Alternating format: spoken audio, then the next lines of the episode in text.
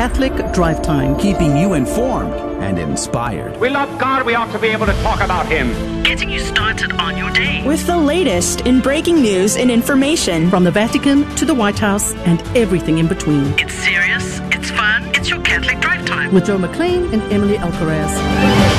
Dear Jesus Christ, welcome back to Catholic Drive Time, keeping you informed and inspired. I'm your host, Joe McClain. Good morning. Praise be to Jesus. We get an opportunity to uh, face the day. No matter what comes our way, no matter what we're dealing with, God is so very good. Amen. I hope that uh, whatever you got to do today, whether it's go to work or drop the kids off at school or run errands or whatever is on your plate, that God will give you many graces today. We'll be praying for that intention here in just a moment. But uh, uh, great program lined up for you today. Unfortunately, Emily Alcaraz will be out today. She will not be on the program, so uh, just keep her in your prayers today. It'd be wonderful.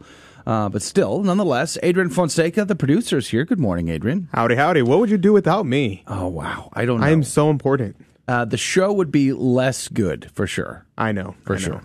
Uh, but nonetheless, the show must go on. We do have a good program. And Adrian, I think you're going to be reading the news this morning. Yes, sir. Have you done that before? Uh, actually, I don't think I have. Actually, this, is the first, this is the first time for everything, you know. Uh, but the show must go on. Uh, we've invited back Christopher Ferrara uh, to the program. Now he was on last week, and unfortunately, uh, we we only got a little snippet of time with him. We didn't get as much as we wanted, so we did invite him back onto the program. Now he is an attorney with the St. Thomas More Society, and he does a lot of work in religious liberty cases. So we were talking last week with Christopher about the lockdowns, and especially in light of of Christmas celebrations uh, across the nation. But uh, we started to have a conversation right as I needed to cut him off because the music was playing and the show was coming to a close about vaccines. And that is a topic that's big in the news right now, obviously, since it's being rolled out. The COVID vaccine is being rolled out across the West with many headlines actually about that. In fact, there are stories of, of bishops uh, dueling, so to speak, you know, intellectually anyway, over the concept of uh, vaccines being moral or immoral, especially as they pertain to those that were uh, had anything to do with uh, aborted fetal DNA. So we'll be discussing that today on the program. But there's another story out where United Airlines kicked a whole family off the plane because their two-year-old refused to wear a mask. Their two-year-old refused to wear the mask, and they were not to mention they're now put on the no-fly list, yeah. which is crazy.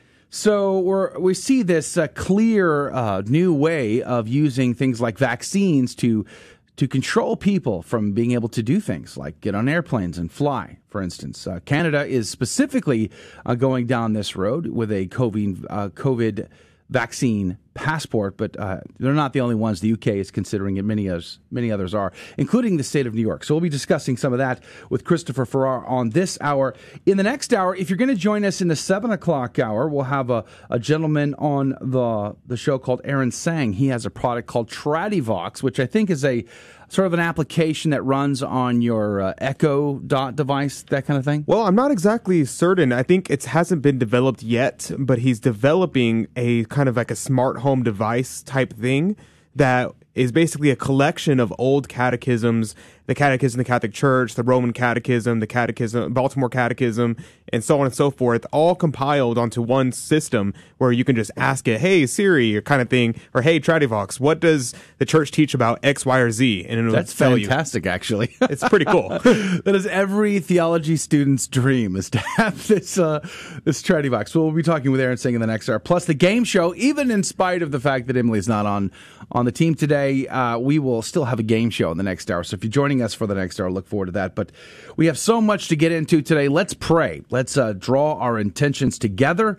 Let us uh, ask Our Lady to intercede on our behalf. Let's so if whatever's on your plate today, medical, material, spiritual, whatever stress or whatever your needs are, health, family, whatever they may be, let's unite them together. Let's bring them to Our Lady and ask her to intercede on our behalf and whisper them into the ear of her Son that he may draw us ever so close into his sacred heart. In the name of the Father, the Son, and the Holy Ghost, amen. Remember, O most gracious Virgin Mary, that never was it known that anyone who fled to thy protection, implored thy help, or sought thine intercession was left unaided. Inspired by this confidence, I fly unto thee, O Virgin of Virgins, my mother. To thee do I come, before thee I stand, sinful and sorrowful. O Mother of the Word incarnate, despise not my petitions, but in thy mercy hear and answer me. Amen. In the name of the Father, the Son, and the Holy Ghost. And now the headlines with Adrian Fonseca. A USCCB committee has decided that all are welcome is not a welcome hymn at Mass. The Doctrine Committee of the U.S. Bishops Conference, the USCCB, earlier this year produced a guide to evaluating the lyrics of hymns on the basis of their doctrinal content, noting that Vatican II declared sacred music's purpose to be the glory of God and the sanctification of the faithful. The U.S. Bishops Doctrine Committee provided the two general guidelines for determining whether a hymn is doctrinally suitable for liturgical use whether it conforms to Catholic doctrine, and whether it, its images and vocabulary appropriately reflect the usage of Scripture and the liturgical prayer of the Church. President Trump has made Christmas Eve a federal holiday. Trump's order said all executive departments and agencies of the federal government shall be closed and their employees excused from duty on Thursday, December 24, 2020, the day before Christmas Day. The news are are, are, was a welcome surprise for workers who expected at most a half day. Former Presidents Barack Obama and Bill Clinton only gave half days when Christmas fell on a Friday, as it does this year. The U.S. Cabinet departments have, have adopted a rule protecting organizations' religious freedom rights. Previously, religious institutions which participated in federal programs were subject to policies which critics say unfairly impo- un- imposed upon the religious liberty of the organizations. For instance, religious organizations who received federal money were required to have quote, any religious activities by the organization be separated in time or location from any services directly funded with federal money, end quote. This is no longer the case. The Department of Education said in a statement yesterday, quote, this final rule also clarifies that religious organizations do not lose various legal protections because they, they participate in federal programs and activities, including the right to accommodation and conscientious protection. End quote. Cardinal Zen said that Jimmy Lai's arrest in part is part of a campaign of political intimidation. In an interview, the emeritus bishop of Hong Kong said that the said that the arrest of Jimmy Lai, a Catholic pro-democracy advocate and the founder of the Hong Kong newspaper Apple Daily, was just the most recent example of communist authorities attempting to stifle a free press. Lai was charged December 2nd with breaching the terms of a lease by his company Next Digital Media. Lai has previously been arrested and bailed under the terms of the new Hong Kong national security law, imposed on the territory in July, for pro democracy advocacy. Cardinal Zen told CNA that attacks on basic freedoms in Hong Kong extended beyond political repression and represented a growing threat to the church. Austrian Catholic leaders are deploring a court ruling on assisted suicide. The Constitutional Court argued in its December 11th ruling that the country's criminal code is unconstitutional because its ban on assisted suicide violates the right to self determination. It ordered the government to lift the prohibition in 2021. In a December 11th statement, Archbishop Franz Lackner said that the court's judgment that the ban on assisted suicide was con- unconstitutional was a fundamental cultural breach. These are your Tuesday morning headlines through a Catholic lens. Saint Virginia Bracelli, pray for us. She, we're talking 17th century here, born in Genoa, Italy, uh, in 1587. Now she is uh, the daughter of Giorgio and uh, Lely, Lelai, or Lelai, I think it's Spagnola is her mother's name. But as a young girl, uh, young Virginia, she felt called to the religious life, and this should remind you very much of another very famous Italian saint, Saint Rita of Cascia. Same thing uh, who also wanted to spend her life as a little girl. She realized she was called to this religious vocation. But also, just like Saint Rita of Cascia, Virginia uh, was uh, put in a situation where she didn't have much choice. Uh, a marriage was arranged for her by her parents because her parents were well to do, and because of their state and their position in the community, it was expected that Virginia would, would marry and have children. Well, they arranged her to a man named Grimaldi Bracelli, and unfortunately, they were married in December uh, 10th, 1602. But the unfortunate part is, uh, Grimaldi was a, a, drinker and a gambler, and he uh, he wasn't a very good husband, let's just say. She endured this patiently, but it wouldn't last all that long. And they did have two daughters, but he died, actually. She was widowed on 13 June 1607 at the age of 20. She ended up moving in with her in laws to raise her daughters and to care for her in laws. Um, but still, that drive, that fervor, that passion towards religious life, towards piety and charity was just really a flame in her heart. When her mother in law finally passed, she basically turned her home into uh, sort of a, a mini hospital a place where she would take in the sick and those who needed help, the, the homeless, for instance. And quickly, her her home became overrun. I mean, there was a I think a plague and a famine that was going on at the time, and she ended up founding what was called the Center of Our Lord Jesus Christ, a center of mercy for the care of the poor. And long story short, it becomes a hospital and she ends up having 300 patients. It becomes so big and so overwhelming that she ends up renting an abandoned uh, uh, convent nearby, and she starts to fill that up as well. Eventually, she buys two villages, two, two villas, and she has a, a church uh, built and dedicated to Our Lady of Refuge. And she founds two orders. This is a woman who spends her whole life in the service of of the Lord Jesus Christ, caring for the poor, caring for the sick, caring for the downtrodden. This is a woman who uh, who was totally sold out, and it reminds me so much of Saint Rita because also, uh, just like Saint Rita, uh, Saint Virginia Bracelli also helped to negotiate rivalries between warring families there in in Genoa, Italy. So Saint Virginia Bracelli, pray for us. She dies 15 December 1651. And the gospel today is a uh, is the very next passages from yesterday's gospel Matthew chapter 21. You might recall Jesus uh, had an encounter with the Pharisees where they they were asking him by what authority he does does his his thing and Jesus says, "Well, let me ask you a question. John's baptism, was it of God or of man?" And they refused to answer, trying to keep all their options open. So Jesus says, well, then I won't answer you. And that is where we left off yesterday. So today's gospel is Matthew chapter 21, verses 28 through 32. Jesus said to the chief priests and the elders of the people, What is your opinion? A man had two sons. He came to the first and said, Son, go out and work in the vineyard today. The son said in reply, I will not. But afterwards, he changed his mind and he went. The man came to the other son and gave the same order. He said in reply, Yes, sir, but he did not go. Which of the two did his father's will? They answered him, The first. Jesus said to them, Amen, I say to you, tax collectors and prostitutes are entering the kingdom of God before you.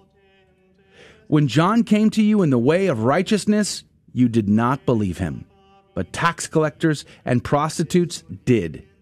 Yet even when you saw that, you did not later change your mind and believe him. The Gospel of the Lord. Praise to you, Lord Jesus Christ. Well, that's a fascinating passage there, uh, I think, uh, Adrian, because there's some hidden gems there that I think we most will often will read too quickly and sort of pass by and not really focus on some of the parallels to our own times. Absolutely. I think uh, at first, I think it'd be good to uh, point out like the obvious things. Our Lord um, it really clearly explains the parable in the most uh, literal sense, and then of course there's the other sense of Scripture where we can apply it to our lives today. Uh, so I think we should start off uh, with what our Lord said on His description of it. Well, I like the fact that he is still confronting the Pharisees and the Sadducees. Again, one of the points I made yesterday was the fact that when Jesus confronts the Pharisees, Sadducees, and and the clergy uh, of his day, there's not a whole lot of dialogue that goes on, right? How do you feel about this? How do you feel about that? But we do see dialogue with Jesus with individuals: the woman at the well, the man born blind, the rich man. You know, those types of encounters. There's some dialogue there, but when it comes to Pharisees and Sadducees and the and the clergy not so much. Not so much. We see this sort of contentious uh, uh, situation going on. And he's basically saying, look, you know, you should have recognized the time of your visitation. the one crying out in the wilderness, the one making straight the way, the path. Why? Because John said that's what he was, okay? Mm-hmm. And you know the prophecies. You know what that meant. You know that that meant the time of your visitation by the Messiah is upon you. Plus, you have also Daniel's prophecies to verify that, in fact, that was the appropriate time. And then you should have heard his call to reconciliation, to his call to repentance, and yet you didn't turn you right. Didn't, you didn't come back. Mm-hmm. Unlike, unlike tax collectors, uh, think of Zacchaeus, the Gentiles, right? Mm-hmm. Zacchaeus hiding in the in the uh, the tree uh, comes down when Jesus says, "I'm going to stay at your place tonight." And then that night at the banquet, he makes a promise to he begs forgiveness and he makes restitution for all of his his uh, sins against those he has extorted money from. I mean, so we see the conversion of tax collectors and prostitutes and and the sinners, but among the Pharisees, the Sadducees, and the clergy, not so much. Absolutely, and I think uh, the our Lord really just explains what it is. The first uh, the the first son who says no, I will not go out, and then he ends up going and doing the work of the Father. That is uh, obviously the an interpretation of the Gentiles, the tax collectors, the prostitutes, and in the Jews, the Pharisees, the Sadducees. They are the second son who said, "Yes, I will do the will of my Father." Yeah. But then, whenever uh, the Father sends the Son, he rejects him and says, "No, I will not go into the field and do your work." Uh, I think that's a very clear example. But a Lapide goes on to talk about how it applies to today, mm. and he talks about how today the uh, whenever the layman, you and I, whenever we exercise the uh, the evangelical counsels of poverty, chastity, and obedience, we are uh, like the second son who has said no to the vocation to uh, poverty, chastity, and obedience, but we go out and do the will of the Father nonetheless. Yeah. Whereas the religious, uh, the religious priest, sisters, brothers, monks, those kind of thing, mm-hmm. uh, whenever they uh, fall away from their evangelical counsels, they are like the first son who has said, "Yes, I will do the will of my Father," but then go and reject him. And how often we see this in our day to day life. Amen. Praise be to Jesus. Chew on the gospel. Matthew 21, verses 28 32 today. Very pa- powerful passage. But we're going to go to break. We're going to come back with a segment of what concerns us. We both have, I think, a list of, of stories that are concerning to us. So there was a powerful homily on uh, Saturday, December the 12th. Feast of Our Lady of Guadalupe from Cardinal Burke. We'll mention that. Uh, dueling opinions from bishops on vaccines, all that and more, plus Christopher Ferrara, all coming up still on Catholic Drive Time. Don't go anywhere. We'll be right back.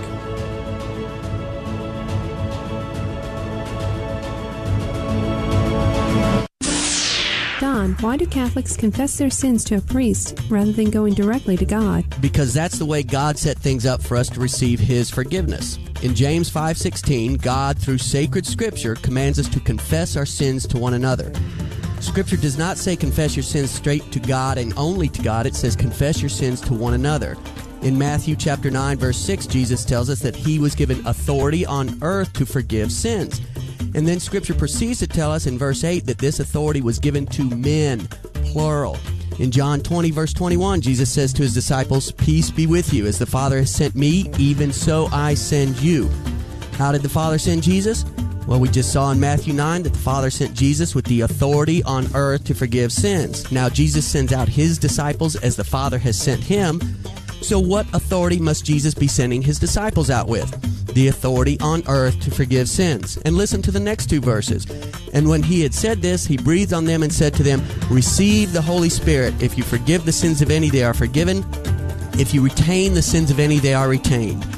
Why would Jesus give the apostles the power to forgive or retain sins if he wasn't expecting folks to confess their sins to them? That's crazy. And how could they forgive or retain sins if no one was confessing their sins to them? The Bible tells us to confess our sins to one another. It also tells us that God gave men the authority on earth to forgive sins. Jesus sends out his disciples with the authority on earth to forgive sins. When Catholics confess our sins to a priest, we are simply following the plan laid down by Jesus Christ. He forgives sins through the priest. It is God's power, but he exercises that power through the ministry of the priest. A beacon of truth in a troubled world. This is the Guadalupe Radio Network, radio for your soul.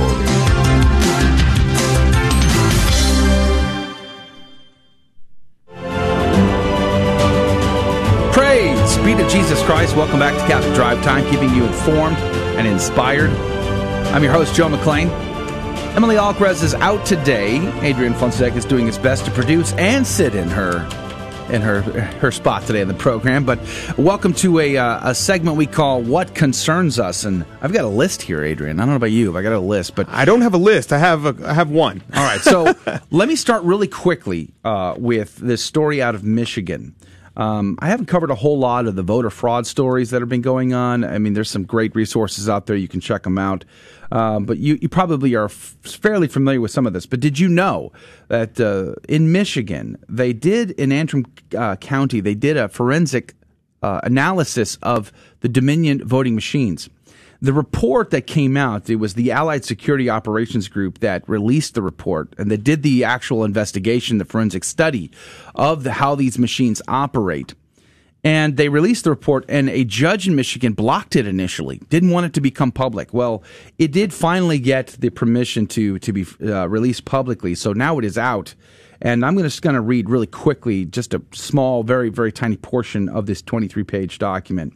Uh, but I want to tell you first who the person is that wrote this report. His name is Russell James Ramsland Jr and it says he is a resident of Dallas County, Texas. He holds an MBA from Harvard University, a political science degree from Duke. He's worked with NASA and MIT, and he's helped to run businesses all over the world. So, in other words, this is a credible person. He's not a uh, a tinfoil hat conspiracy theorist. This is a person with the with the credentials to perform such an analysis, a forensic study of the Dominican uh, the Dominion, rather, not the Dominican, the Dominion voting machines. So that's a nice little Freudian slip there. Okay. What so trying to say about Dominicans? I'm not saying anything about Dominicans. Okay. So here is one of, here's two points of his conclusion. Uh, again, I'm not going to read the whole thing to you, uh, just a couple of points. He said the purpose of the forensic audit is to test the integrity of the Dominion, Dominion voting system and how it performed in Antrim County, Michigan for the 2020 election. He says, We conclude that the Dominion voting system is intentionally and purpose, purposefully designed with the intent that errors to that it, with the inherent errors to create systematic fraud and influence election results. He says the system intentionally generates an enormously high number of ballot errors. The election ballots are then transferred for adjudication.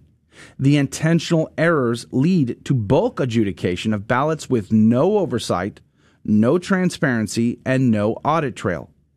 He goes on to say this leads to voter or election fraud. Based on how our study, we conclude that the Dominion voting system should not be used in Michigan.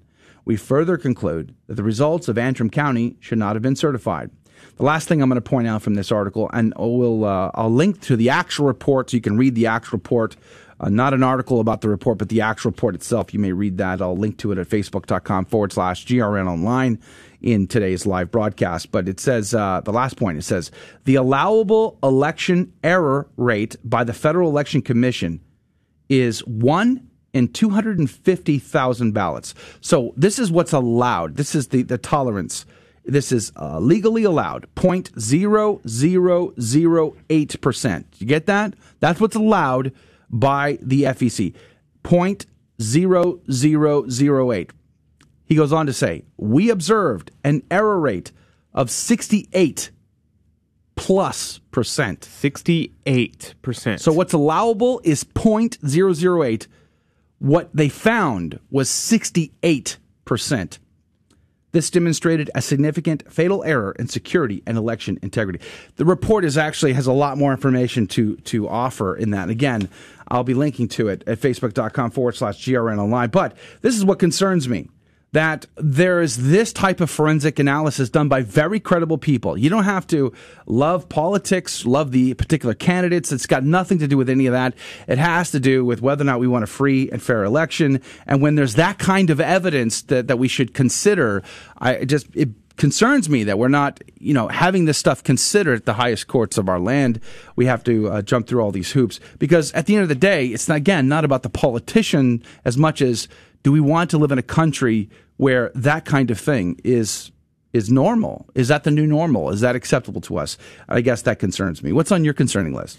Yeah, so I have a just one thing on my concerning list. I didn't have enough time to prepare a number of things, but one big thing that I was listening to yesterday, a number of people talking about, was that uh, Gates, Bill Gates, who's worth 120 billion dollars, has said that he that there will be another four to six months of lockdowns at and that and that's one thing that is interesting that he notes or that the people that were talking about it noted is that he does not say, "Oh, I think there will be," or "I hope there will be," or "I'm hmm. pushing for." He says there will be another four to six months of lockdowns, and then he goes on to say, "We will not get back to normal until at least 2022."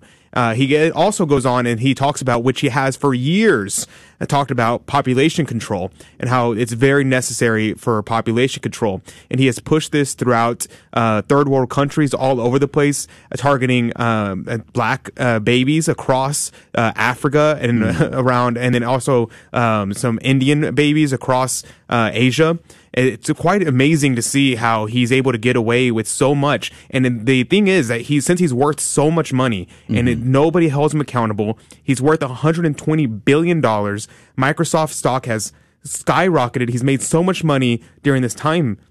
Yet he's calling for lockdowns because he's not affected by any lockdowns. He's worth so much Well, he's that got it's a no skin off his beat. house too. Right. Yeah. So I mean, it's not worth. It's not no skin off his his back. Right.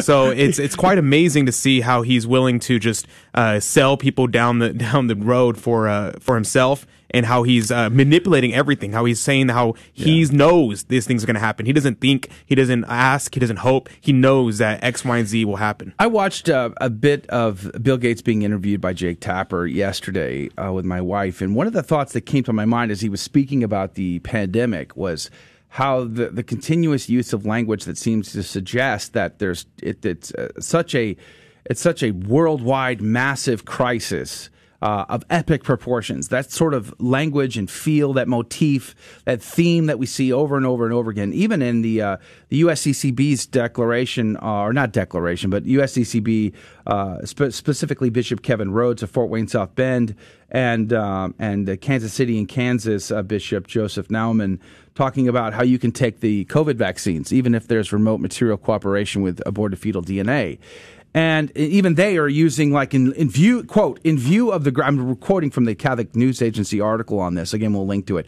In view of the gravity of the current pandemic and the lack of availability alternative vaccines the reason to accept the new COVID-19 vaccines from Pfizer and Moderna are sufficiently serious to to justify their use. Again the view of the gravity. So it's like when Bill Gates or these bishops are using this term the view of the gravity one of the thoughts that came to my mind when they're saying these things is wait, okay, I can remember scenes uh, in researching history about the Black Plague where every day there'd be people with carts, you know, bring out your dead, bring out your dead, ringing bells, and they would collect the dead in order to try to um, reduce contagion and infection. Removing the the corpses would help to reduce that opportunity, and they were carrying away the dead uh, by the cartload every day.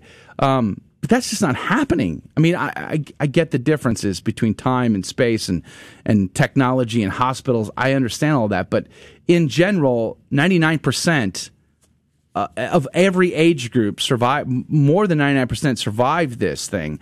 And then when you get to 70 plus it drops to 94 which is a very significant drop in my opinion going from 99 to 94 so it's a very critical and very serious thing for, for folks 70 or above and people with comorbidities. Very serious and you must take those things serious but i think you can do that uh, with our available resources. And um, and i just don't know that it comes to the level of gravity that they seem to suggest, which is uh, part of their language. No.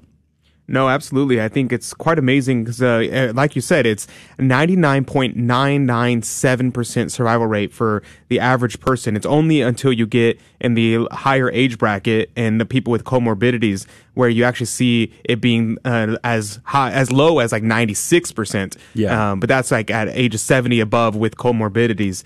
Uh, so it's it's yes, absolutely. There are people that need to be protected from it. People that should uh, be protected and and be uh, and be secluded. Um, and and even then, we shouldn't like, completely seclude them. We don't want them uh, dying of broken hearts and dying of Amen. loneliness. So Well, I yeah, mean, there was there's a Monsignor who committed suicide because of the depression Absolutely. related to COVID.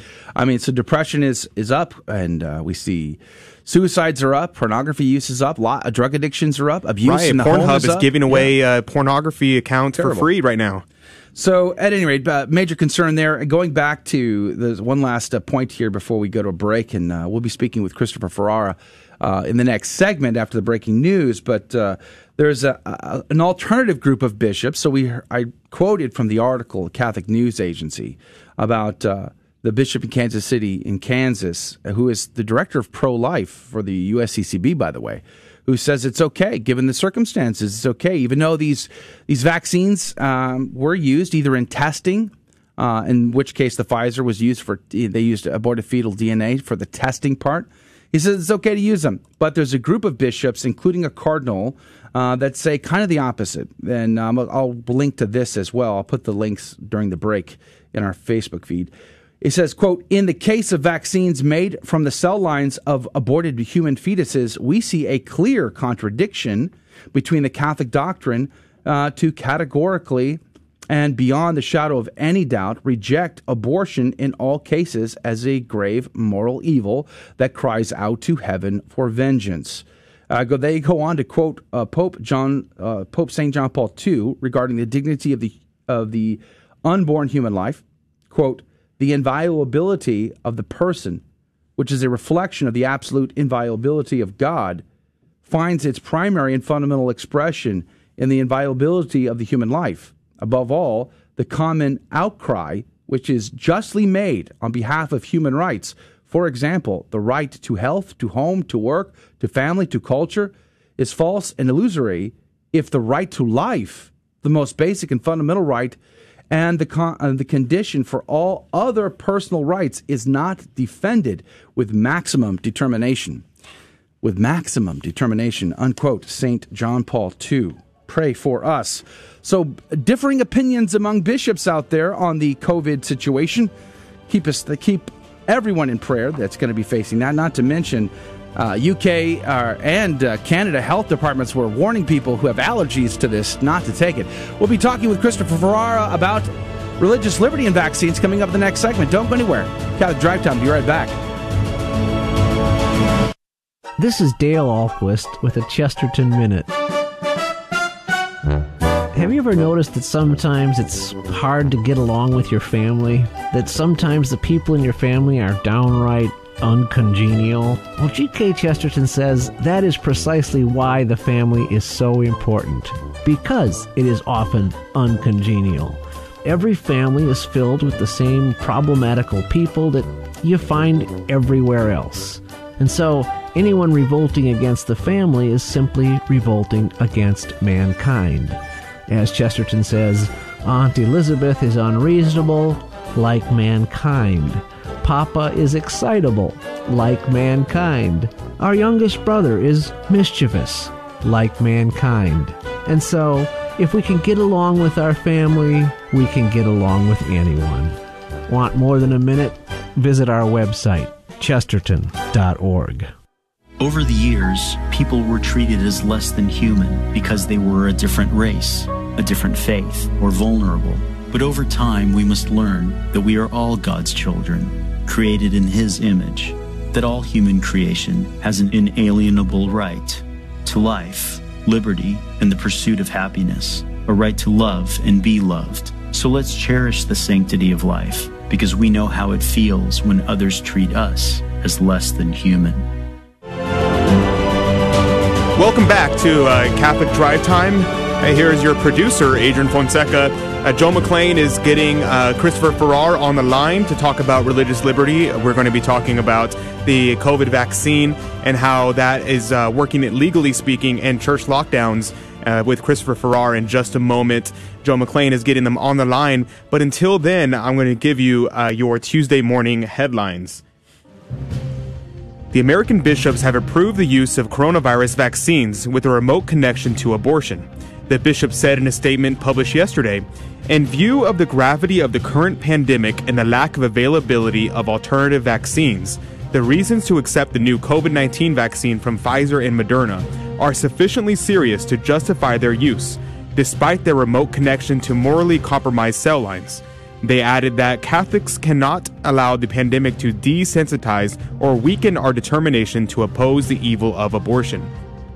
Conversely, the vaccine produced by AstraZeneca, quote, should be avoided if there are if there are alternatives available, end quote, said the bishops, as the vaccine is, quote, more uh, more morally compromised, end quote. A U.S. bill against Uyghur forced labor is getting co- corporate lobbyist attention. The Uyghur Forced Labor Prevention Act passed the House on September 22nd by a vote of 406 to 3.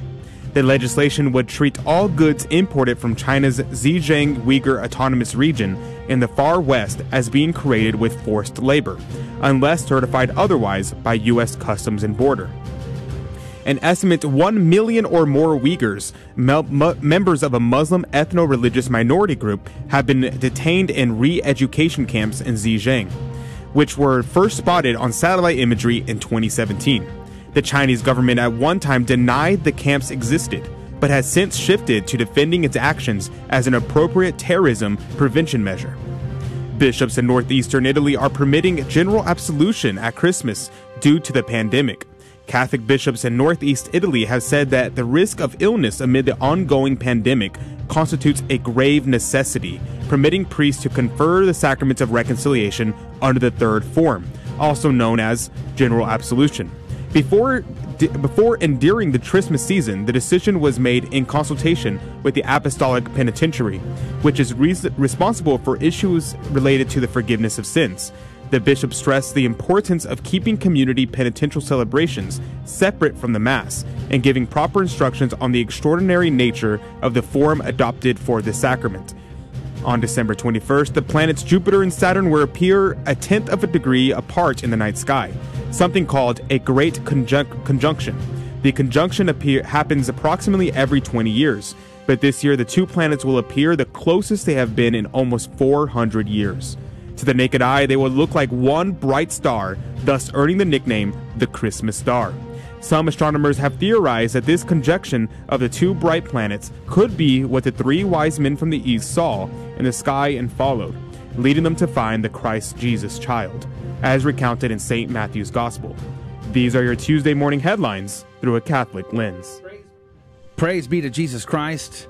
Thank you, Adrian, for stepping in for Emily today. Uh, we have a, a, caller on the line, but real quick before we jump on to our caller, uh, we're going to have a, a, great conversation here with Christopher Ferrara in one second. But I want to mention, if you're joining us in the next hour, not only we're going to have the Catholic Trivia Game Show, we're also going to be speaking with uh, Aaron Seng in the next hour about a, a product he's developing that would be a wonderful tool. It's called Tradivox and it would work on your like Echo Dot device, and you could just say, "Hey, you know, Tradivox, what uh, what does the church teach about X?"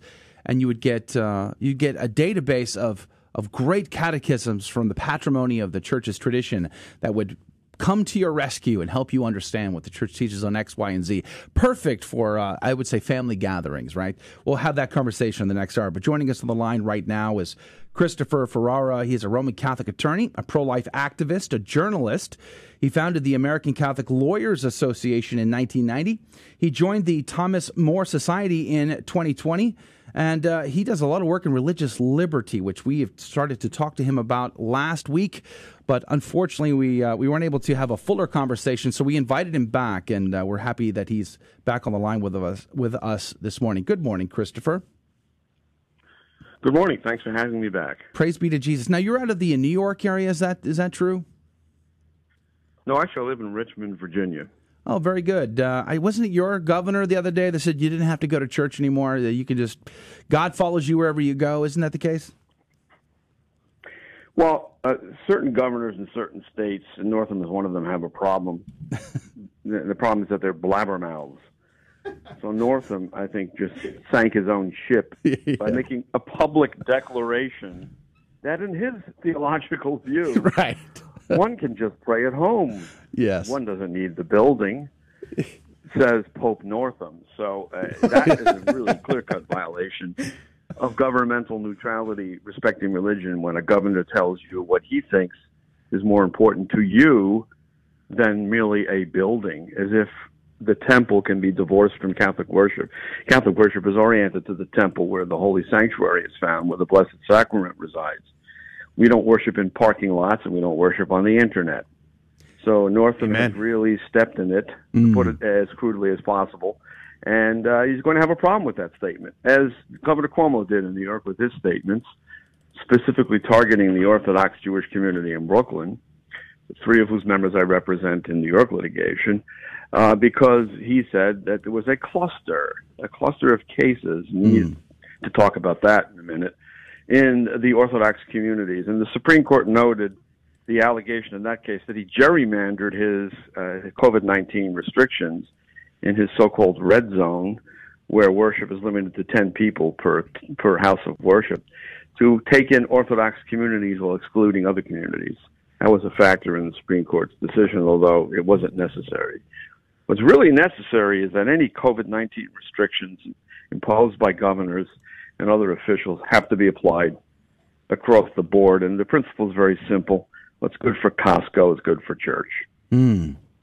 Well, I mean, I think I've quoted it a few times already in the course of this show, not today's show, but in past shows. Uh, the case of the Calvary Chapel versus Nevada, uh, where Calvary Chapel Right. wanted the same level of of of uh, access to customers as the casinos enjoyed, and the Supreme Court said no, no. You, it's okay to have a casino full of uh, folks gambling, but not okay to have a church full of worshipers. Uh, see, my problem is I'm I'm curious as to how this works exactly, since it feels as though we have a freedom of religion here in America, and how is it that we can say, oh, we want the same rights as Costco or the or the uh, or the casinos? Shouldn't we have more rights than Costco in the casinos? We don't have a right to Costco, but we do have a right to religion.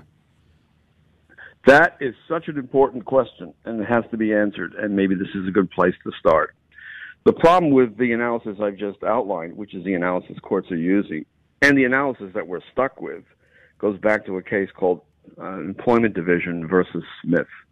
Now, in that case, you had a couple of people who were using peyote in their religious rituals. But peyote is a controlled dangerous substance. They were fired for using peyote. They sought unemployment benefits. They were denied unemployment benefits because they had been fired for cause. The case comes to the United States Supreme Court, and in the Smith case, Justice Scalia held for the court's majority that if a law is generally applicable and neutral and incidentally burdens religion, it only is subjected to what they call rational basis review. If there's any rational basis for the law at all, then it's upheld against a challenge by someone who's practicing religion.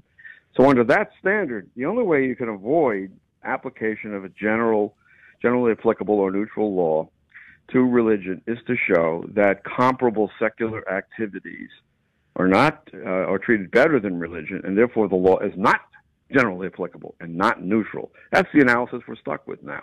You're Mhm. absolutely right. Religion should have a favored status. Before Smith, it did have a favored status under the Sherbert case.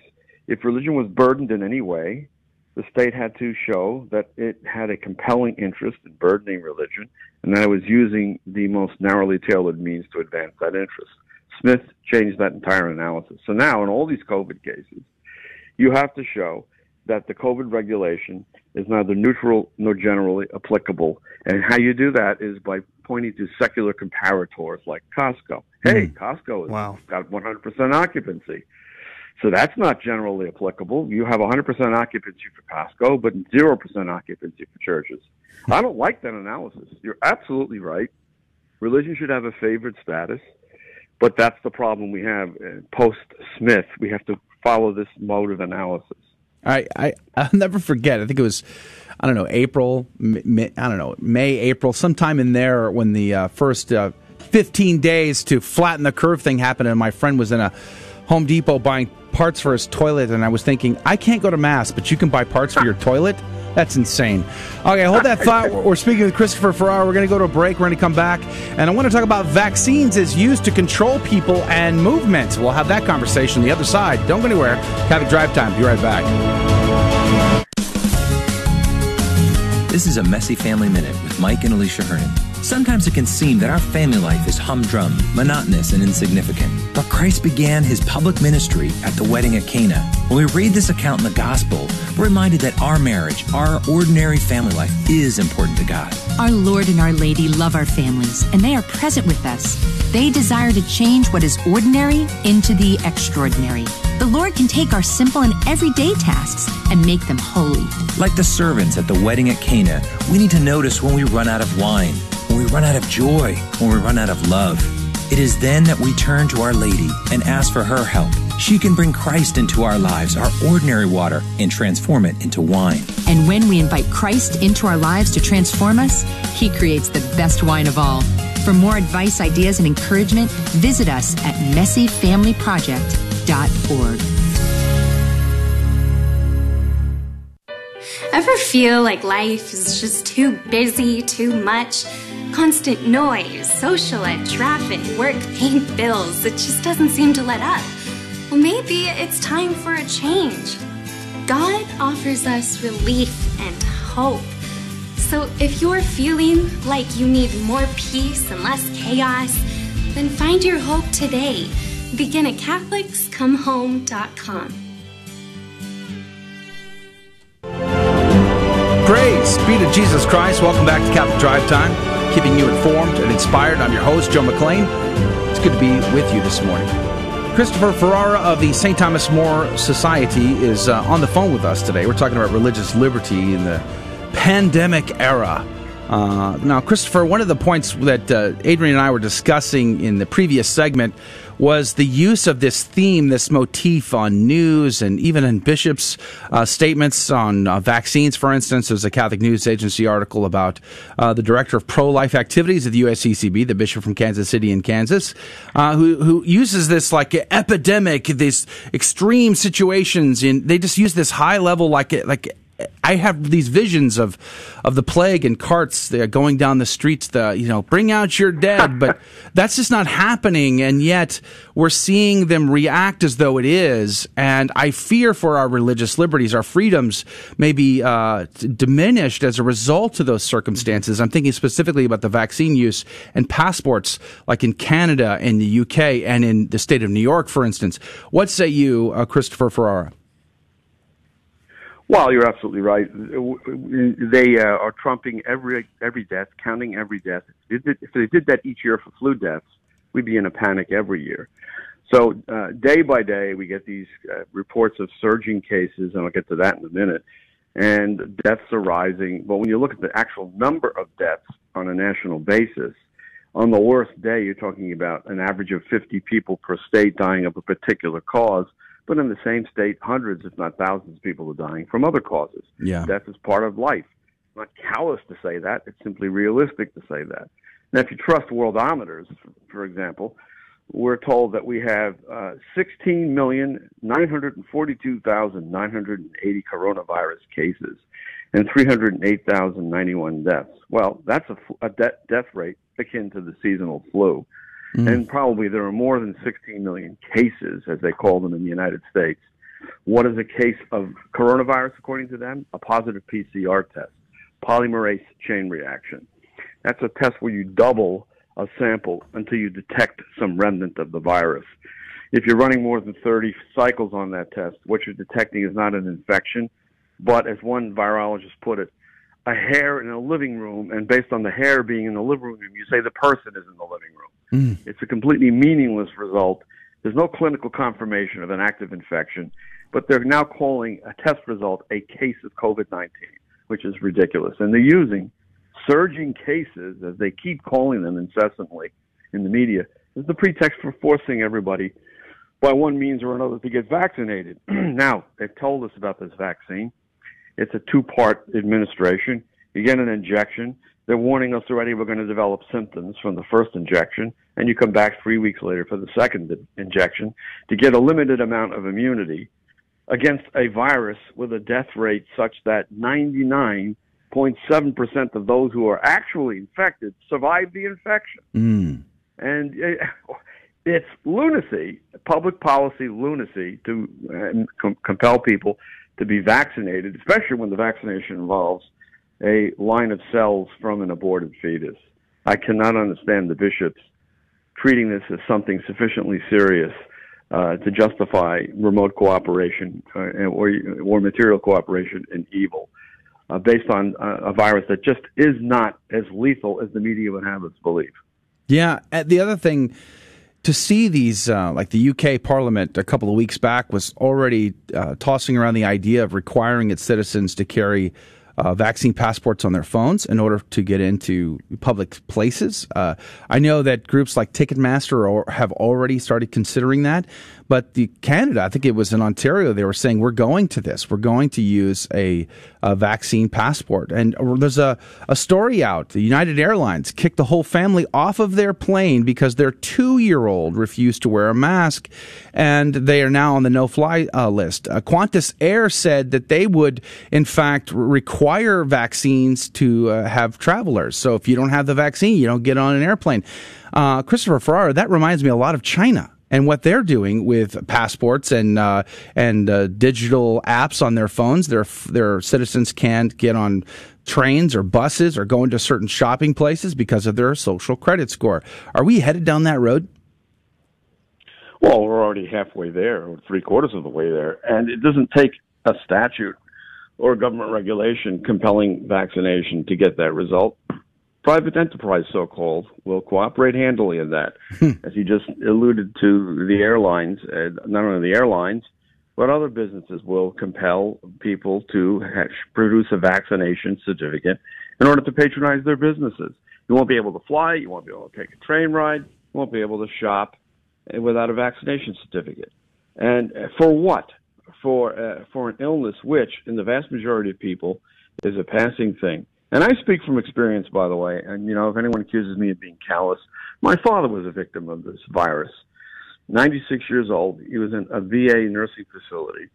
My sister would visit him regularly to give him extra water. He needed about five glasses a day because at his age, Mm. very prone to dehydration. Well, the virus got into the nursing home, and some people in the nursing home got infected, and then my father got infected. They locked him into the nursing home for a month and a half. They kept him from seeing my sister. They dehydrated him. His kidneys failed, and he died ultimately of kidney failure for lack of water because they could not even give him an IV. His body could no longer absorb, uh, absorb the water. I'm so sorry. It wasn't the virus that killed him. It was it was dehydration. What did they put on the death certificate? That he died of respiratory arrest from COVID nineteen. That's Wow. a lie. That's not how he died. I watched him pass away. Wow. Because at the end of his life, suddenly the virus is not a threat. They let us come in for a compassionate visit. Wow. Does that make any sense to you? No. Not you can't all. see your own father when he's uh, uh, infected by the virus because the virus is just too dangerous. But when he's about to die, suddenly the virus is not so dangerous. They let you into the nursing home. And And, that's how Governor Murphy in New Jersey is responsible for the deaths of thousands of people. Yeah, and, And what Houston, they're doing with these elderly something- people hmm these elderly people who are the primary victims of COVID 19, people with comorbidities, are being chalked up as COVID 19 deaths. But they're, in many cases, not at all COVID 19 deaths.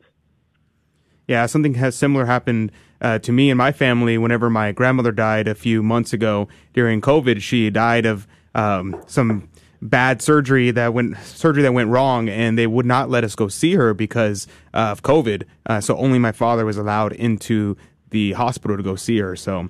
Uh, yeah, it's it's quite ridiculous the way uh, these these uh, measures are being uh, distributed and uh, applied. It seems uh, ridiculous.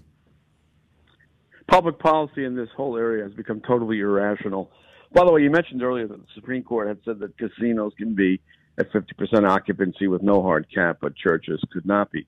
That actually wasn't the Supreme Court. It was a concurring opinion, or rather a denial of an injunction pending appeal by the Supreme Court without an opinion. Mm. Earlier in the South Bay case, Justice Roberts had issued a solo concurrence, which basically adopted the wrong test. And in the Brooklyn Diocese case, just, as hand, just handed down by the Supreme Court on November 25th, Justice Gorsuch pointed out that the concurrence in uh, the, the uh, South Bay case was wrong from the start because what Roberts did is exactly what judges have been doing uh, or had been doing until Brooklyn Dias. They were until the Brooklyn Dias case. Mm-hmm. They were saying, "Well, look, movie theaters are closed, concert halls are closed, therefore churches can't complain when they're closed." That is not the test. The test under Smith is not whether some secular entities are closed and treated just as badly as religion, but whether secular comparators like Costco, trains, planes, and, uh, and transportation hubs, factories, and warehouses are treated better than religion.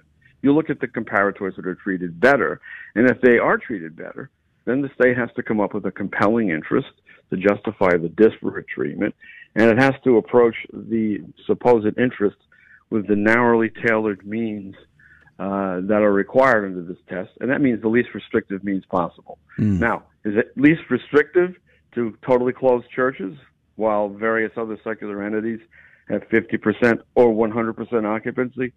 Obviously not, and that's what the Supreme Court has made clear in the Brooklyn Diocese case. We are talking with Christopher Ferrara of the uh, St. Thomas More Society. We have about uh, a minute and a half left in our conversation before we have to say goodbye. Uh, final thoughts, Christopher. What can we do? What should we be doing at this point? Well, what you can do is if you have an issue that you think should be adjudicated involving religious liberty on account of these COVID 19 restrictions, contact the Thomas More Society. We have representatives in every state and we or we can be specially admitted in particular cases, and we can handle it for you if it's it's a case that that has some merit to it and should be adjudicated in the post Brooklyn diocese environment where, where now the test is being applied properly. Mm. In terms of, of vaccination, we have a major problem coming with private enterprise cooperating with government and forcing people to be vaccinated. That issue is going to have to be litigated. Wow. It was a case back we're, we're out of time. Christopher, forgive me. I, I, did it to you twice now. I did it last week and I did it this That's week. Okay. I am so sorry, but we are out of time. Christopher Ferrara of the St. Thomas More Society, thank you for being on today. Thank you for being a part of our program. You're welcome. All right, uh, praise be to Jesus. That's going to do it for hour one. If you're joining us in hour two, we have the uh, best Catholic trivia game show ever. You're going to learn something. You're going to have a little fun. Plus, there's prizes involved. So if you want to be a part of that, stick around. I'll tell you how on the other side of the break. But uh, we also are going to speak with a man by the name of Aaron Seng. He has got a great new product he's developing that will be a wonderful resource in your house, in your home. Maybe use that technology that's been spying on you for advertising to, to put it to good use, teaching and learning the faith. Aaron Seng will be on the program. All that coming up in the next hour. So don't go anywhere. More of Catholic Drive Time is coming up next, keeping you informed and inspired. May God richly bless you. Thank you for joining us on Your Catholic Drive Time, where it is our pleasure to keep you informed and inspired. Join us Monday through Friday at the same time, right here on your favorite Catholic radio station.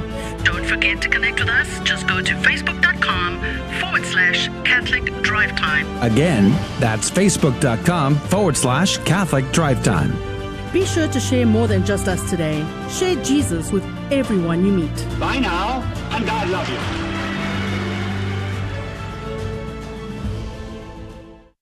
The daily Mass is moving to the afternoon. Holy Mass has been a beloved component of our programming lineup for 20 years in the early morning time slot on the Guadalupe Radio Network. We are excited to announce that the 3 p.m. hour will become a holy hour, starting with the Divine Mercy Chaplet followed by sacred music or spiritual reflections, and concluding with the Holy Mass at 3:30. The Holy Mass on the Guadalupe Radio Network, every weekday at 3:30 p.m. Unbelievers often reject religion because it sometimes causes conflict. They'll say, Science will fly you to the moon, religion will fly you into buildings. Is this a rational basis for rejecting religion? The answer is no, and here's the reason. First, just because something causes conflict doesn't necessarily mean it's bad.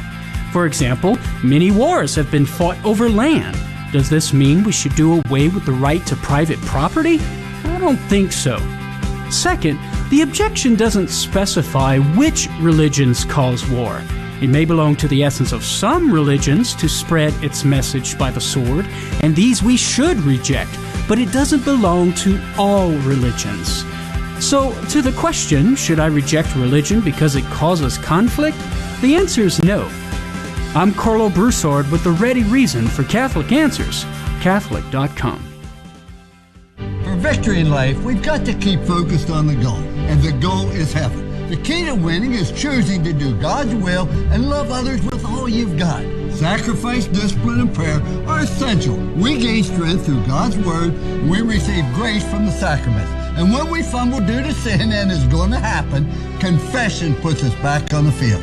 So if you haven't been going to Mass weekly, get back in the game. We're saving your seat on the starting bench this Sunday.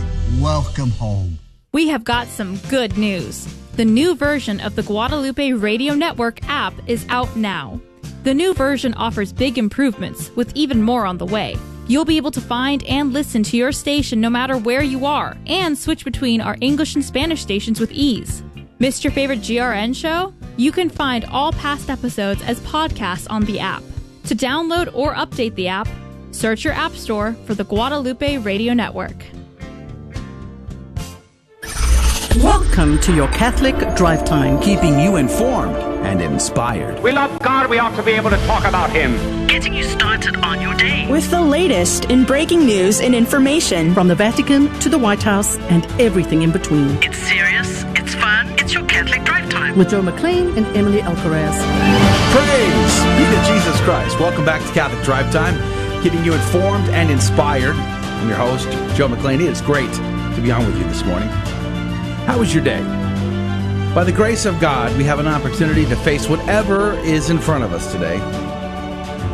And we're going to be praying about that intention here in just a minute, but we have a, a wonderful program lined up for you today. We just wrapped up a great conversation with Christopher Ferrara of the St. Thomas More uh, Society about religious liberty and great conversation. If you didn't listen to that hour, well, may I suggest check out grnonline.com forward slash CDT, and you can find the podcast there very easily. Just go to grnonline.com forward slash CDT.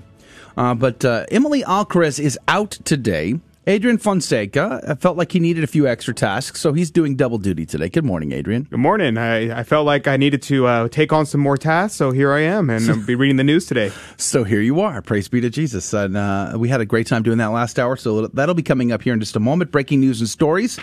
And then, of course, later in our program, we're going to have the best ever Catholic trivia game show on radio. That's coming up. It's called Fear and Trembling.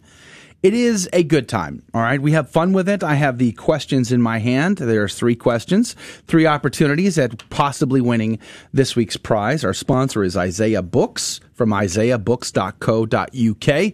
They're giving out a bundle of children's books for Christmas. And we'll be uh, we'll be drawing a winner out for that this week. So that's all on the docket today.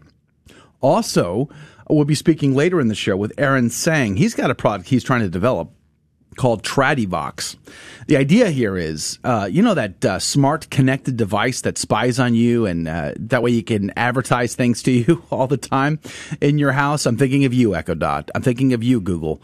Uh, okay, so that device could also be used for good. I mean, there are other such examples, but one is this Tradivox thing. So imagine you're having a conversation with your friends or your family, and you're like, I wonder what the church teaches about X, Y, or Z. You know, hey, Tradivox, what does the church teach about this? And then it would tell you. Wouldn't that be amazing? We'll, we'll talk to him about that. He's developing that. That's going to be later in our program. But uh, let's draw our intentions together and let us pray. So, whatever's on your plate today, your, your medical needs, your material needs, your spiritual needs, financial needs, the stress at work, the stress at home, uh, getting the kids to school, getting to work on time, all of that, whatever you're facing today, society and the headline news and the depression that has been creeping in more and more and more every day during this uh, pandemic. Let's bring these intentions to Our Lady, that she may whisper them into the ear of her Son, that he may draw us ever so close into his most sacred heart. In the name of the Father, the Son, and the Holy Ghost. Remember, O most gracious Virgin Mary, that never was it known that anyone who fled to thy protection, implored thy help, or sought thine intercession was left unaided. Inspired by this confidence, I fly unto thee, O Virgin of Virgins, my mother. To thee do I come, before thee I stand, sinful and sorrowful. O Mother of the Word incarnate, despise not my petitions, but in thy mercy hear and answer me. Amen. In the name of the Father, the Son, and the Holy Ghost. And now the headlines with Adrian Fonseca. A USCCB committee has decided that all are welcome is not a welcome hymn at Mass. The Doctrine Committee of the U.S. Uh, Bishops Conference, USCCB, earlier this year produced a guide to evaluating the lyrics of hymns on the basis of their doctrinal content noting the Vatican II declared sacred music's purpose to be, quote, the glory of God and the sanctification of the faithful. The U.S. Bishops' Doctrine Committee provided two general guidelines for determining whether a hymn is doctrinally suitable for liturgical use. Number one, whether it conforms to Catholic doctrine, and number two, whether its images and vocabulary appropriately reflect the usage of Scripture in the liturgical prayer of the Church. President Trump has made Christmas Eve a federal holiday. Trump's order has all has said, quote, all executive departments and agencies of the federal government shall be closed and their employees excused from duty on Thursday, December 24th, 2020, the day before Christmas Day, end quote. The news was a welcome surprise for workers who expected at most a half day. A f- former presidents Barack Obama and Bill Clinton only gave half days when Christmas fell on a Friday, as it does this year. The U.S. cabinet departments have adopted a rule protecting organizations' religious freedom, freedom rights. Previously, religious institutions were, which participated in federal programs were subject to policies which critics say unfairly imposed upon the religious liberty of the organizations. For instance, religious organizations who received federal money were required to have, quote, any religious activities by the organization be separated in time or location from any services directly funded with federal money, end quote. This is no longer the case. The Department of Education said in a statement yesterday, quote, this final rule also declares also clarifies that religious organizations do not lose various legal protections because they participate in federal programs and activities, including the right to accommodation and conscious protection. Cardinal Zen said that Jimmy Lai's arrest in part of a campaign of political intimidation in an interview. The Emeritus Bishop of Hong Kong said that the arrest of Jimmy Lai, a Catholic pro democracy advocate and the founder of the Hong Kong newspaper Apple Daily, was just the most recent example of the communist authorities attempting to stifle a free press. Lai was charged December 2nd with breaching the terms of a lease by his company, Next Digital Media. Lai has previously been arrested and bailed under the terms of the new Hong Kong national security law, imposed on the territory in July, for pro democracy advocacy. Zen told CNA that attacks on basic freedoms in Hong Kong extended beyond political repression and represented a growing threat to the church. Austrian Catholic leaders are deploring a court ruling on assisted suicide. The Constitutional Court argued in December 11th, and in, in a, its December 11th ruling, that the, count, the country's criminal code is unconstitutional because its ban on assisted suicide violates the right to self determination. It ordered the government to lift the prohibition in 2021. In a December 11th statement, Archbishop Franz Lackner said that the court's judgment that the ban on assisted suicide was unconstitutional was a fundamental cultural breach. These are your Tuesday morning headlines through a Catholic lens. Saint Virginia Bracelli, pray for us. Now, St. Virginia, we're talking born in 1587 in Genoa, Italy, uh, well to do family, by the way. Uh, but she should remind you a lot of St. Rita of Cascia, a, a very well known saint, I would say. Uh, I love St. Rita's story for many reasons. As a young girl, she really felt like she was called to this religious life. In fact, she built her own little hermitage right next to the house and lived in it for a year. Uh, well, Saint uh, Saint Virginia Bracelli has a similar story. As a young girl, she really felt called to the religious life as well, really desiring to give her whole life to Christ for for to become His bride forever. Well, because of her parents' status in society, it was not proper uh, to to to allow her to do that. In fact, they arranged a marriage for her uh, much against her, her desires, but she gave herself in obedience to her parents. And uh, Bracelli became her husband on 10 December 1602. Now, the problem is, Grimaldi was a drinker and a gambler, not a very good husband. Very similar, again, to St. Rita of Cascia. Another good one would be Blessed Elizabeth Canori Mora, too, by the way. Look her up. She is utterly amazing, Blessed Elizabeth Canori Mora. But going back to St. Virginia Bracelli, So her husband wasn't that uh, that great of an example, but uh, nonetheless, she gave herself in obedience and faithfulness to her marriage, and uh, she endured the sufferings as best she could, offering them up as penance and reparation for sins committed against the Immaculate Heart and Sacred Heart of Christ. And uh, they had two children, two daughters. Now, in uh, 1607, her husband died. She was 20 years old with these two children. She moves in with her in laws and she begins to care for them. But her heart is still drawn. She still has this passion to give herself completely over to the service of the Lord. When her mother in law finally passes, she transforms her house. By this time, her daughters are raised, but by her, she transforms her house into like a makeshift hospital of sorts. She takes in the sick, she takes in the, the wayward, she takes in the, uh, the orphans, she takes in the homeless a, plague and a famine breaks out, and she takes in even more, and to the point where she needed more space, so she rents the abandoned convent down the road, and she has up to 300 patients she's caring for. Finally, she's recognized as a hospital, and she ends up building a center, a center of mercy for our Lord Jesus Christ to care and protect the, the poor and the destitute and it was overrun as well. She needed even more space. She buys two villas and she ends up building a chapel to Our Lady of Refuge. Very successful was her efforts to care for those most in need. And her, her organization, her community, uh, began to grow and spread. She helped found two religious orders, as a matter of fact. She helped bring back the 40 hours devotion. But as she tried to retire from the administration of all of this, the big donors stopped giving because they were afraid uh, that without her there, you know, things might be different. And they they didn't want to deal directly with the uh, sort of the poor people, and they liked uh, Saint Virginia being the middle ground. She had to get back involved in order to ensure that the finances would continue, and she spent her life just asking for those gifts. And this is how she spent her whole life. And she would die on 15 December 1651 having served our Lord and Savior Jesus Christ with great devotion, great piety, and great example. St. Virginia Bracelli, pray for us. And now the Holy Gospel comes to you from Matthew chapter 21, verses 28 to 32. It's a continuation from yesterday.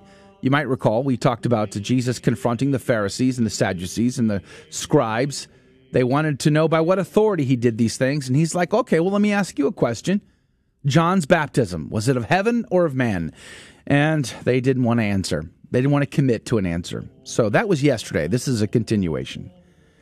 Jesus said to the chief priests and the elders of the people, What is your opinion? A man had two sons. He came to the first and said, Son, go out and work in the vineyard today. The son said in reply, I will not. But afterwards, he changed his mind and he went. The man came to the other son and gave the same order. He said in reply, Yes, sir, but did not go. Which of the two did his father's will? They answered, The first. Jesus said to them, Amen, I say to you, tax collectors and prostitutes are entering the kingdom of God before you. When John came to you in the way of righteousness, you did not believe him but tax collectors and prostitutes did. Yet even when you saw that, you did not later change your minds and believe him. The gospel of the Lord. Praise be to Jesus Christ, uh, Adrian. Great gospel there. We, uh, I, I, you know, a lot of. I'm thinking of myself here. We glance over the gospels uh, too quickly sometimes. And I know I've been guilty of this passage, reading it and sort of reading it on the surface, but there's still more going on here. And I think there's some great comparisons and parallels to our own time. Absolutely. Yeah, I think the, the most clear sense is, you know, we have the different senses of Scripture. And I think the most clear sense is obviously the literal interpretation, which our Lord explains the parable to us. I mean, the, the Jews are obviously the first child who says, Yes, Lord, yes, Father, I will go and do, do the work of my Father. And then he chooses not to. Uh, then the the Pharisees, uh, I mean the Gentiles, the tax collectors, the prostitutes. They're obviously the second child who goes on and is rejected the father, uh, but then has a conversion of heart and goes out and does the will of the father.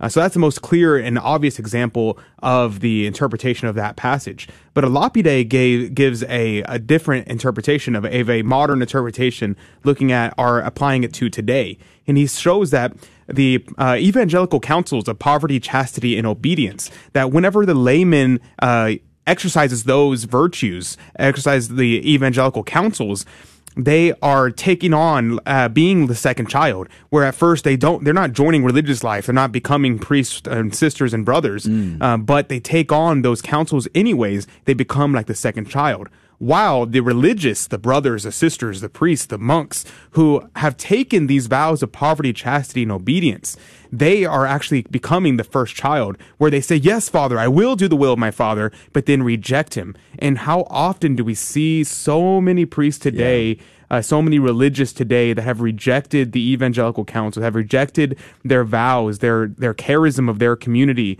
and have become like the first child. Yeah, I also see many parallels here. It's one of the common themes throughout the Old Testament even is the the the two the two brothers, right? The competing brothers, uh, and even there's a theme of of young versus old, even among Adam and Eve, and you compare that and contrast that to say the prodigal son.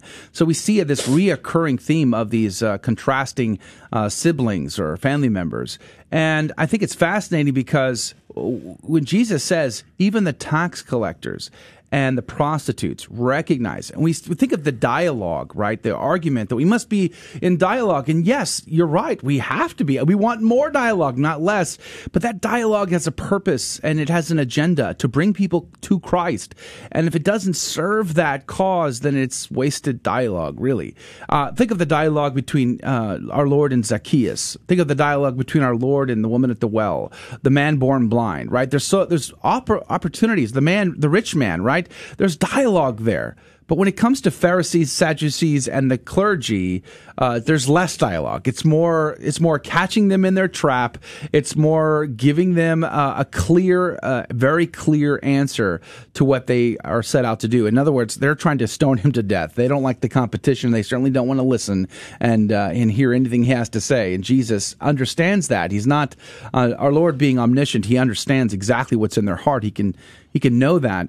So he calls them out, and I think it's powerful because even the tax collectors and the prostitutes have recognized this moment of your visitation of the Messiah, and they responded accordingly, and you should too. And I think that lesson is good for all of us. We should all understand and recognize the moment of the visitation of the Lord, who's come to us to draw us ever so closer to his most sacred heart through the immaculate heart of his, of his mother, Our Lady right? Let us respond to that. Let us not be like Pharisees, Sadducees, and clergy, but rather like the tax collectors and the prostitutes, even, responding to grace. Amen. Game show's coming up next. Don't go anywhere. More Catholic Drive Time. Do you remember writing your Christmas wish list as a child and wondering what Santa would bring? In many developing countries like Haiti, most children don't make Christmas lists and they don't expect Christmas gifts. Often, every penny their parents earn must go to their basic needs like food, shelter, and water. Now, picture the joy of surprising a child with their first Christmas gift. You can spark that magical moment by sending them a box of joy at boxofjoy.org. A rosary and the story of Jesus is included in every box of joy. Give today at boxofjoy.org. Your Odyssey begins at the University of Dallas, the premier Catholic liberal arts university in Texas. With campuses in Irving and Italy, UD's rigorous core curriculum sets it apart. An education rooted in the great works of Catholic and Western tradition. An education that ennobles and enables students in their pursuit of wisdom, truth, and virtue. Undergraduate, graduate, and certificate programs available. Start your college odyssey at the University of Dallas today. Go to udallas.edu to learn more. Welcome to another round of Fear and Trembling, the Catholic trivia game show that helps you work out your salvation by the seat of your pants. It's a 50 50 chance, and prizes are involved. Avoid the weeping and gnashing of teeth. Call now to take your shot 877 757 9424. And now, your host, Joe McClain. Praise be to Jesus Christ. Welcome back to Fear and Trembling. Catholic Trivia Game Show, allowing you to work out your salvation by the seat of your pants, right? In fear and trembling. We stole that. Okay, we stole it completely from St. Paul. Philippians 2:12. So not original bone in my body there. But uh, here's how this works. We have uh, three questions, three opportunities to win some prizes. And this week we have some cool prizes. Well, I'll mention that in one second. But Emily Alcaraz is not is not with us today. She had to be out today. So standing in her seat or sitting in her seat today is our good friend David Magianis. Good morning, David. Good morning. Good morning. Glad to be here. Pray, are you ready for this? Uh, I think so. Uh, you might have to explain this again now, if to I me. recall correctly, according to your resume, you are an expert in all things related to the Catechism of the Catholic Church, and have has memorized it uh, quite extensively. Wow, you saw that on my resume. Somewhere. I can't recall. Okay. Maybe it was LinkedIn. I don't know. But Okay. it's there. So you're totally qualified for this.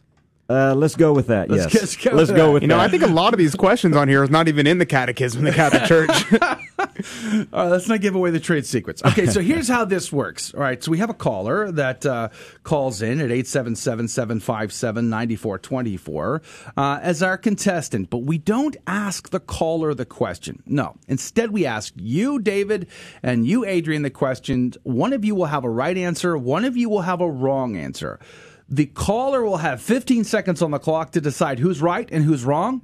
If they choose correctly, they get a chance in the prize, and, uh, and we're calling it the uh, the divine. No, it's the uh, it's the coffee cup of div- of divine providence. Something like that. That works for me. We need a plaque. I need to be We'll, able to we'll make it. we'll, we'll make something official. All right, so three questions, three chances uh, goes into the uh, the coffee cup, and we have sponsors, right? We have a we have Absolutely. We have a sponsor. Today's sponsor, uh, I believe it is, do you remember the name of it? Isaiah Isaiah's book. Books. Isaiah Books. And they are giving away a bundle of uh, Christmas children's books. So that's what you have a chance to win today, uh, this week. If you are drawn, your name is drawn, you, that's what you have a chance to win. A bundle of Christmas children's books. So praise God. Yeah, thank you, Isaiah Books, isaiahbooks.co.uk, for generously uh, donating these this bundle of Christmas books for this uh, prize this week. So let's turn to the callers here. Uh, Alan, good morning to you. Good morning, Joe, uh, David, and Adrian. Praise be to Jesus. It's good to have you on. Thanks for being a part of the, the program today, calling in from Houston, Texas, I see. So, Alan, do, do you understand the rules? Do you understand how the game is played? I believe that I do, Joe. Are, are, are you ready, Alan? I am ready. Estoy listo, as we say in Spanish. All right, we're going to start uh, with uh, David since uh, he sits in Emily's seat. We always start with Emily first. Are, are you ready, David? Let's go. Are you ready, Adrian? As ready as I can be. First question. Here we go. What capital sin is being committed when one abuses narcotics? What, which capital sin is being committed when one abuses narcotics, David? Okay, I, I think I know this one. I think it. Uh, I think it's gluttony. You think? I'm going to go with that. Is that your final answer? That is my final Are answer, you sure? Joe. I don't, you, didn't, you didn't sound too confident there. I'm not sure. Yeah, I know. It's it's a tough one. It's a tough one. All It's right, a let's, tough let's one. go to Adrian. Adrian. Adrian, which okay. Capital sin is committed when one abuses narcotics. Aye, aye. Um, see, that's difficult. I'm gonna. I mean, pride is the answer to every all the Pride. sins, right? So I'm gonna go with pride because you know the pride is. Um, you have to have you puff yourself up with pride and you you take control over your own faculties. Uh, so that's gonna be my guess. Sounded way more confident than David. He did. Although I'm not buying it. Well, I just always sound confident. He's so. selling, but I'm not sure I'm buying. But it doesn't matter what I think. It matters what Alan thinks. Alan, you got 15 seconds on the clock. Who's right? Who's wrong? David's on the books for gluttony, and uh, Adrian's on the books for pride. Alan, 15 seconds. What say you? That that is that is a good one. Um, uh, I'm gonna go. I'm gonna go with uh, David on this one. Your answer is gluttony. Survey says. Congratulations! Way to go, Alan. Alan from Houston I was Wow. already in the uh, the the coffee cup of divine providence, as we say. I'm, I'm starting. It takes me seven or eight thousand tries before I finally nail it. But uh, and thanks to our sponsor this week, IsaiahBooks.co.uk for for uh, gener- uh, generously giving us the prize. All right, second question. Are you ready, Alan? Yes. We're going to go to Adrian do. first. We're going to go to Adrian first on this one. This one, this one is a little tough one. Okay, so I'm going to be honest. It's a little spicy. A this little, question. little tough. Okay. Here we go. What was the most dangerous of the heresies that denied the sacraments and the entire ecclesiastical hierarchy? Adrian Fonseca. Okay, uh, so this could be a uh, number of different heresies, but considering all the all the points you listed, I'm to go with the Albigensian heresy because that's the heresy that Our Lady gave the Rosary to combat. So I'm to go with the Albigensian heresy. I don't know. Looking at the look on David's face, he's not in agreement with you. So let's just see. David, which heresy uh, was the most dangerous heresy that denied both the sacraments and the entire ecclesiastical hierarchy? Where where do you find these questions? wow. In the catechism, obviously. Obviously, I guess. That that's a tough one too. I'll remind you of your resume, sir. Okay, right. Uh, yeah, yeah, exactly. I'm gonna I'm gonna go with Arianism. I I, I read that somewhere and I can't remember exactly, but uh, it, I saw that the other day. All right, so you're on the books for Arianism. Adrian is on the books for the Albigensian heresy. But it doesn't matter. Let's just see what Alan thinks. He's got 15 seconds. Who's right? Who's wrong? Alan Mallory, what say you? Oh, I should know this one. That is also a good one. Um, I, I, on this one, I'm going to go with Adrian Albigensianism. Survey says. Wow! Two for two so far. Wow. wow. I think we're gonna have to come up with harder questions. I know. They, are these too easy? like e- e- every day, like the last couple of times, it's been a perfect score. So he's you're very close. You're one shot away from a perfect score, Alan. Are you excited about that? Yeah, yeah, yes, yes, I am. But it's not over until the fat lady sings. Wow. Well, all right then. Okay. So third question, third question, super hard. Okay, this time super hard. Are you ready? Uh, Yes. David, we're going to go back to you first. All right. Are you ready? Yes. Are you ready? Uh, let's go for it. Are you ready? I'm ready. Okay, here we go. What term applies to the actual moment of the incarnation when the angel informed Mary that she would be the mother of God? Okay, yeah. I know this one. The Annunciation, of course. Very- of course. Very fast in your response. You Yes. Don't, you don't want to think it through? No, no. You're I- sure? Yes, I am sure. You're positive. Positive. Phone a friend? Want to phone a friend? No, not on this show. No. Okay, because Alan's on the line. We can always ask Alan. That's true. Uh, all right, so let's go to Adrian. Let's see how he fares in this question. What term applies to the actual moment of the incarnation? Well, the incarnation is the moment that our Lord is conceived in Our Lady's womb. So I'm going to say the Immaculate Conception, right? The Immaculate Conception. Hmm. Ooh, tough one. Tough- We just celebrated the Immaculate Conception. Oh, that's right. So, all right, uh, David's on the board for the Annunciation. Adrian's on the board for Immaculate Conception. Alan, you have 15 seconds to decide who's right, who's wrong. Alan, what say you? We're Catholic. We have just affirmed it. Life begins at conception. I go with David. It is the Annunciation. Survey says. Woo! Wow, three for three. Amazing. Amazing. I thought for a second there you were going to go with Immaculate Yeah, me Conception. too. I mean, you were like going down that road, and I thought he's going to lose it. But you got No, it right. Father Preston Cantella has said that is a heresy. He said it, and he and I made eye contact with him and gave him a nose nod, and he looked at me and laughed. That is a heresy. All right. Well, praise be to Jesus Christ. Alan, congratulations. Perfect score, good sir. Perfect score. Your name goes into the coffee cup of divine providence. Not once, not twice, but three times. We'll draw out a winner, and the winner of this week's uh, game prize pack will get a bundle of Christmas books thanks to isaiahbooks.co.uk. Thank you, Isaiah Books, for your generous gift to our listeners today. Stay Thank on the you, line. Alan, for uh, calling in to our game Stay show today. Th- th- thank you, guys. Uh, All right. Great, and uh, yeah. Praise be to Jesus. We'll be right back with more Catholic Drive Time and the breaking news coming up next. Why do Protestants not believe John 6 when it says that Jesus' flesh is real food and that his blood is real drink? I don't know. In Matthew 26, Mark 14, and Luke 22, Jesus says of the bread, This is my body. He says of the wine, This is my blood. Not this is symbolic of, or this represents. He says, This is. In John 6, he repeats himself like he does nowhere else in Scripture to emphasize the fact that he expects us to eat his flesh and drink his blood, and that his flesh is real food and that his blood is real drink. Anyone who says he is speaking symbolically and not literally simply is refusing to look at all the facts. Fact number one, the Jews took him literally. We see that in verse 52. Fact number two, his disciples took him literally. We see that in verse 60. Fact number three, the apostles took him literally. Verses 67 to 69.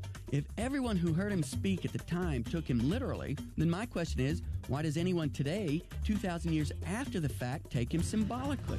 Also, in verse 51 of John 6, Jesus says that the bread which he will give for the life of the world is his flesh. When did he give his flesh for the life of the world? On the cross. Was that symbolic?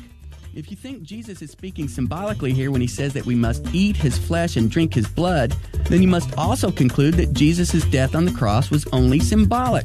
It wasn't really Jesus hanging up there, it was symbolic flesh and symbolic blood. Jesus is clearly talking about the flesh that he gave for the life of the world. He did that on the cross. Those who believe he is talking symbolically here in John 6 have a real problem when it comes to John 6, verse 51. Did Jesus give us his real flesh and blood for the life of the world, or was it only his symbolic flesh and blood?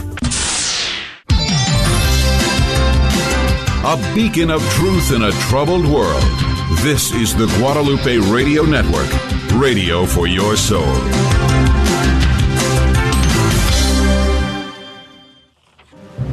Welcome back to Catholic Drive Time. Here is your Tuesday morning headline news from a Catholic lens.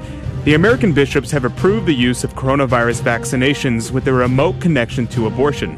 The bishop said in a statement published yesterday, quote, "In view of the gravity of the current pandemic and the lack of availability of alternative vaccines, the reasons to accept the new COVID-19 vaccine from Pfizer and Moderna are sufficiently serious to justify their use." Despite their remote connection to morally compromised cell lines. End quote. They added that the Catholics cannot allow the pandemic to desensitize or weaken our determination to oppose the evil of abortion. Conversely, the vaccine produced by AstraZeneca, quote, should be avoided if there are alternatives available, said the bishops, as the vaccine is more, more morally compromised. A U.S. bill against Uyghur forced labor is getting corporate lobbyist attention. The Uyghur Forced Labor Prevention Act passed the House on September 22nd by a vote of 406 to 3. The legislation would treat all goods imported from China's Xinjiang Uyghur Autonomous Region in the far west as being created with forced labor, unless certified otherwise by U.S. Customs and Border Protection. An estimated 1 million or more Uyghurs, members of a Muslim ethno religious minority group, have been detained in re education camps in Xinjiang, which, was, which were first spotted on satellite imagery in 2017. The Chinese government at one time denied the camps existed, but has since shifted to defending its actions as an appropriate terrorism prevention measure. Bishops in northeastern Italy are permitting general absolution at Christmas due to the pandemic.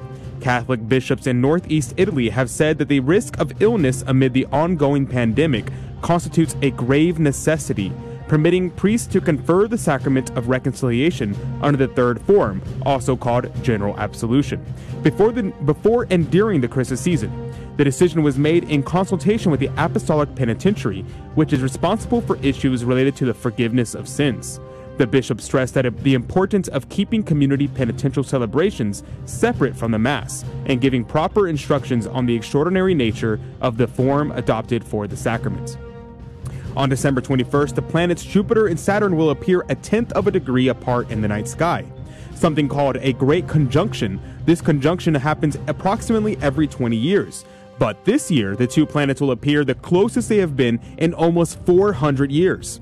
To the naked eye, they will look like one bright star, thus earning the nickname the Christmas star. Some astronomers have theorized that this conjunction of the two bright planets could be what the three wise men from the east saw in the sky and followed, leading them to find the Christ child, as re- recounted in St. Matthew's Gospel. These are your Tuesday morning headlines through a Catholic lens. Praise be to Jesus Christ. Thank you, Adrian Fonseca, for reading the news today.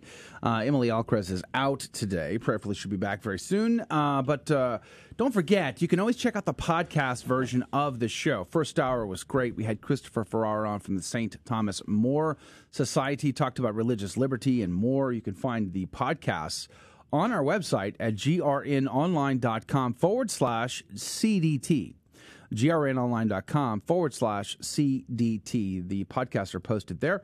Uh, highly encourage you to check that out.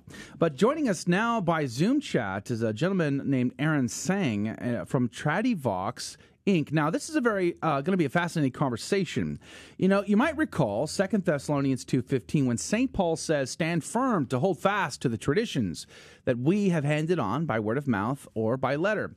Uh, now, the context there, I don't want to jump into that at the moment, but it, the more bigger, broader stroke conversation I want to have is as I personally and myself and my family move more traditional in our, our piety and worship, uh, you know, the thought came to me: What does it mean to embrace the tradition of the church? Is it is it more than just a traditional mass, for instance? Could it be more? And what would that be? Well, this project caught our attention because uh, Aaron is uh, reviving old catechisms, which I absolutely love. Old books, and especially old Catholic books and old catechisms. It's pretty fascinating, making these more accessible to us, the faithful, in a modern and digital age. So, joining us now by Zoom is Aaron Seng. Good morning, Aaron. Morning. Thanks for having me. Praise be to Jesus. Thanks for being on with us. Where, where do you come from, by the way, Aaron? Originally, northern Indiana. Oh, no kidding. Most of my family is from Indiana, uh, pretty spread throughout the state. Uh, so, which are you? Is it Purdue? Is it IU? How do you how do you roll with that? Oh golly, that's that's not safe. Yes, we're uh, we're actually backyard of Notre Dame, so that's. oh, that's I see, I see. Yeah, You're but, of that uh, flavor and mindset. I gotcha, I gotcha. No, I'm only teasing, of course. But uh, so, tell us about Tradivox. It's kind of a, a, an interesting name. Uh, wh- what what is this project, and what led you to get started? Sure, it's um, U.S. based nonprofit. We're uh, working under the Episcopal advisement of uh, Bishop Athanasius Schneider. Some of your listeners will be familiar with um, out of Kazakhstan. And um, it's several years now, kind of proceeding on the quiet uh, background work. Uh, last several years, a number of internationally based copyists, editors, researchers, of course, and it's it's really only the last year or so that we've kind of gotten noticed a bit more. Um, our original thought was this was going to be kind of a scholarly project where we're really trying to gather the catechisms issued with official approval of the better part of the last millennium. Our earliest text is uh, kind of mid 1200s, uh, all the way to the mid 1900s, and so we're we're trying to get kind of bookended in the earliest really accessible texts all the way to the end of the public domain law. So that's that's kind of the the scope of the project. And like I said, our, our original focus was a bit more scholarly. We wanted to have really a collation of all these texts being able to talk to each other. There's never been an attempt to um, certainly not to recover them all and issue them as a multi-volume collection. Um, that was that was really the the original view. Um, as I said, under Bishop Schneider's advisement, we kind of began to see there was a little more uh, wide interest and desire for these texts and to and make them a little more accessible. So we kind of rethought some parts of the project uh, in that vein. We ended up partnering with Sophia Institute Press uh, to do some of the physical reproductions of the text. So we have a lot, there's kind of two aspects of the project. We're going to have both a 20 volume physical hard copy collection that's going to be really just the best of the best of uh, the catechism's better part of the last millennium. And then digitally, we're going to deploy even more content than that. There are, it, it comes as news to a lot of folks, uh, even Catholics, that uh, there are thousands of catechisms. In Not the just the Catholic Catechism of the Catholic Church. There's more than that. That's right. Wow. That's right. Yes. Yes. And um, and that in every major language on earth. I mean, we're we're talking yes in in, in the thousands. And so so digitally, it's it's amazing. Those tools, a lot of these softwares that are kind of just coming into their own now. Um, that we're able to utilize some of that to deploy, you know, more of this content and then make it really instantly indexable, you know, cross-referenceable. Uh, that's that's really the vision. Uh, are you familiar with Verbum? Yes. Uh, how will the digital side compare to that? Uh, very similar. Uh, In fact, we're we're hoping to have more conversations with them about something in this vein. They they had just, I think they have maybe two now. It, it could.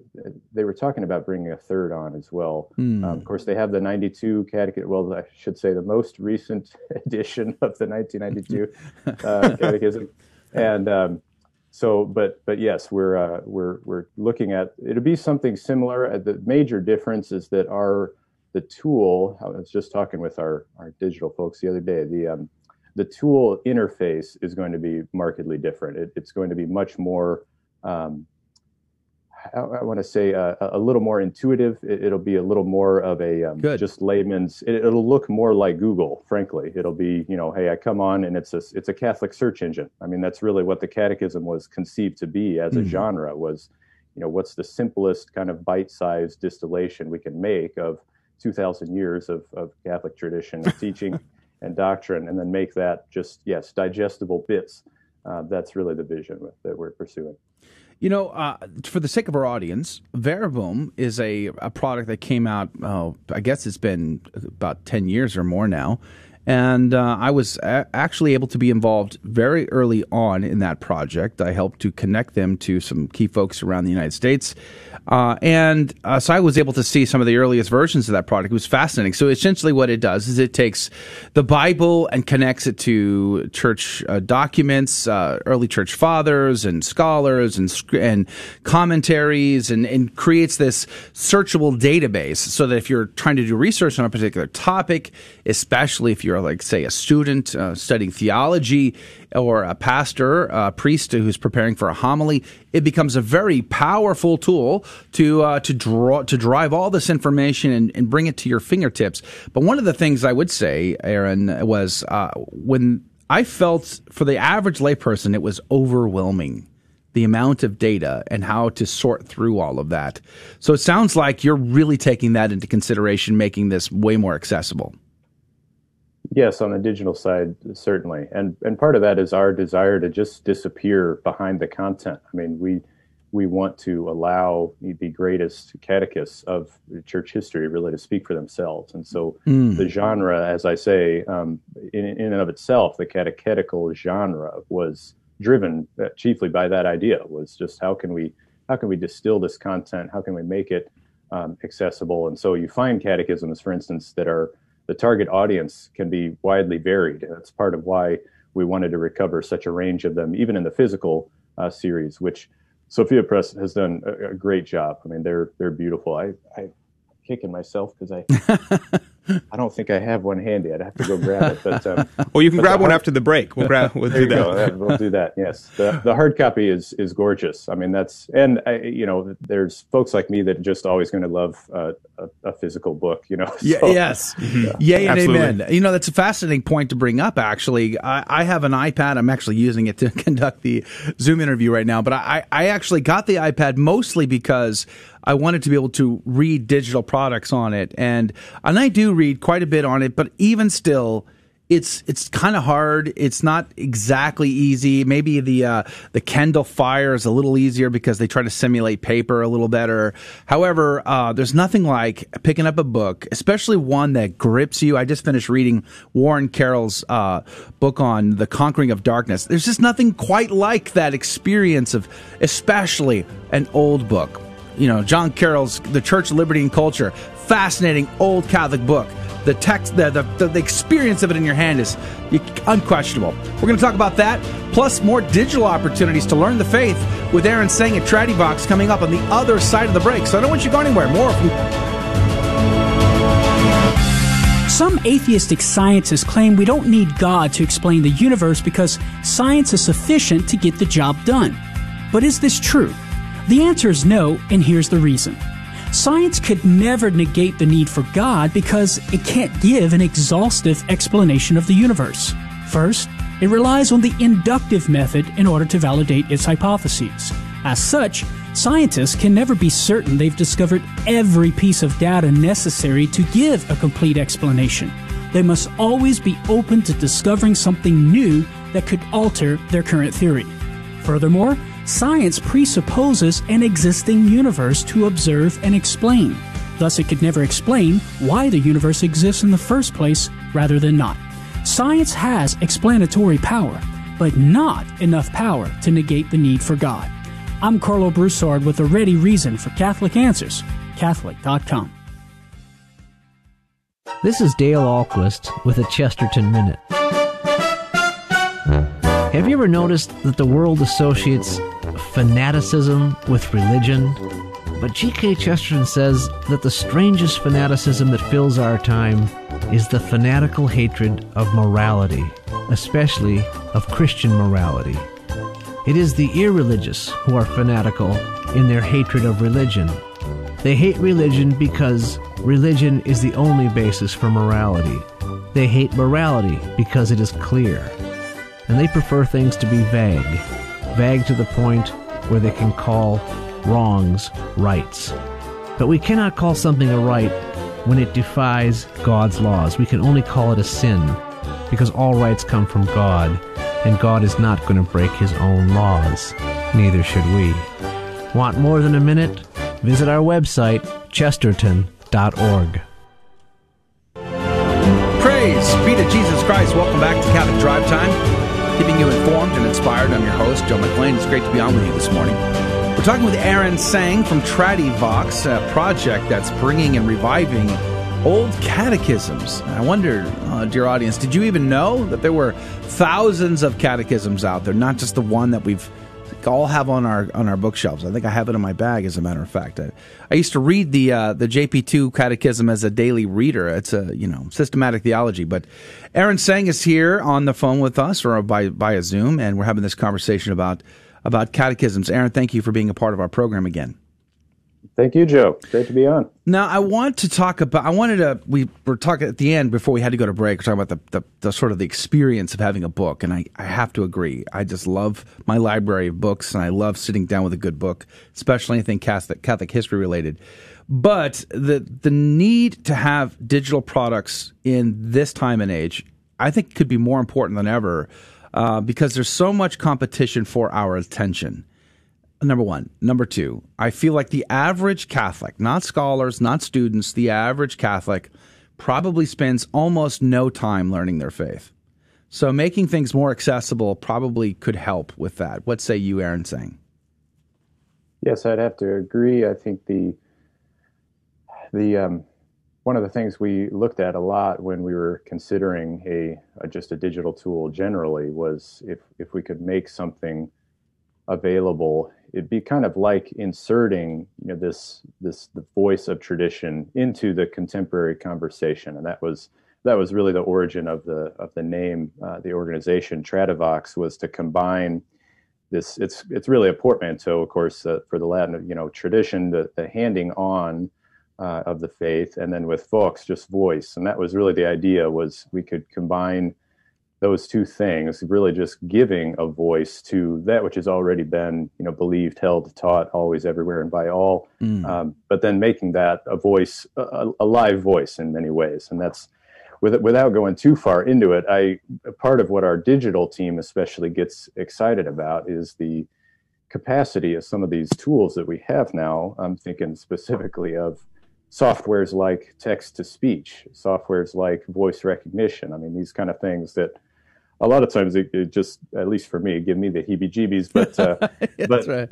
we're, really we're able to harness that with this kind of a data set uh, that's never been done i mean that's that's something that we see a ton of potential with you know the day that i can pull out my device or, or click on my, my Bluetooth in my car stereo and say, you know, what's uh, what's the church teach on? You know, what's the Catechism teach on the Eucharist? And then hear back, you know, would you like that from the Council of Trent or the Baltimore Catechism? You know, I mean, these kind of things, and then just hear it read back to me. You know, yeah. very topically specific. So those are the kind of things I think that we we we need to be able to be in that digital space um, with with authentic content. Yeah. yeah. I had a question regarding uh, the catechisms. Is there like a, a specific because there's so much um, there's a lack of catechesis for children nowadays. Are there any uh, catechisms that you've come across that are like children's catechisms or teen catechisms that would be great? Because I know everyone talks about for teenagers and for children the Baltimore Catechism. What else is there out there? Oh golly, there are so many. Um, the of course the Baltimore has has also been recycled many many different ways. Uh, there are there was about hundred years of that happening. You know, of of texts that were originally in the simplest possible distillate. You can hardly find the original Baltimore anymore. Um, usually, you're getting kind of the one, two, or three steps removed. um, repackaging, you know, of that original content. And those are and those are great. Really, many of their derivatives are good.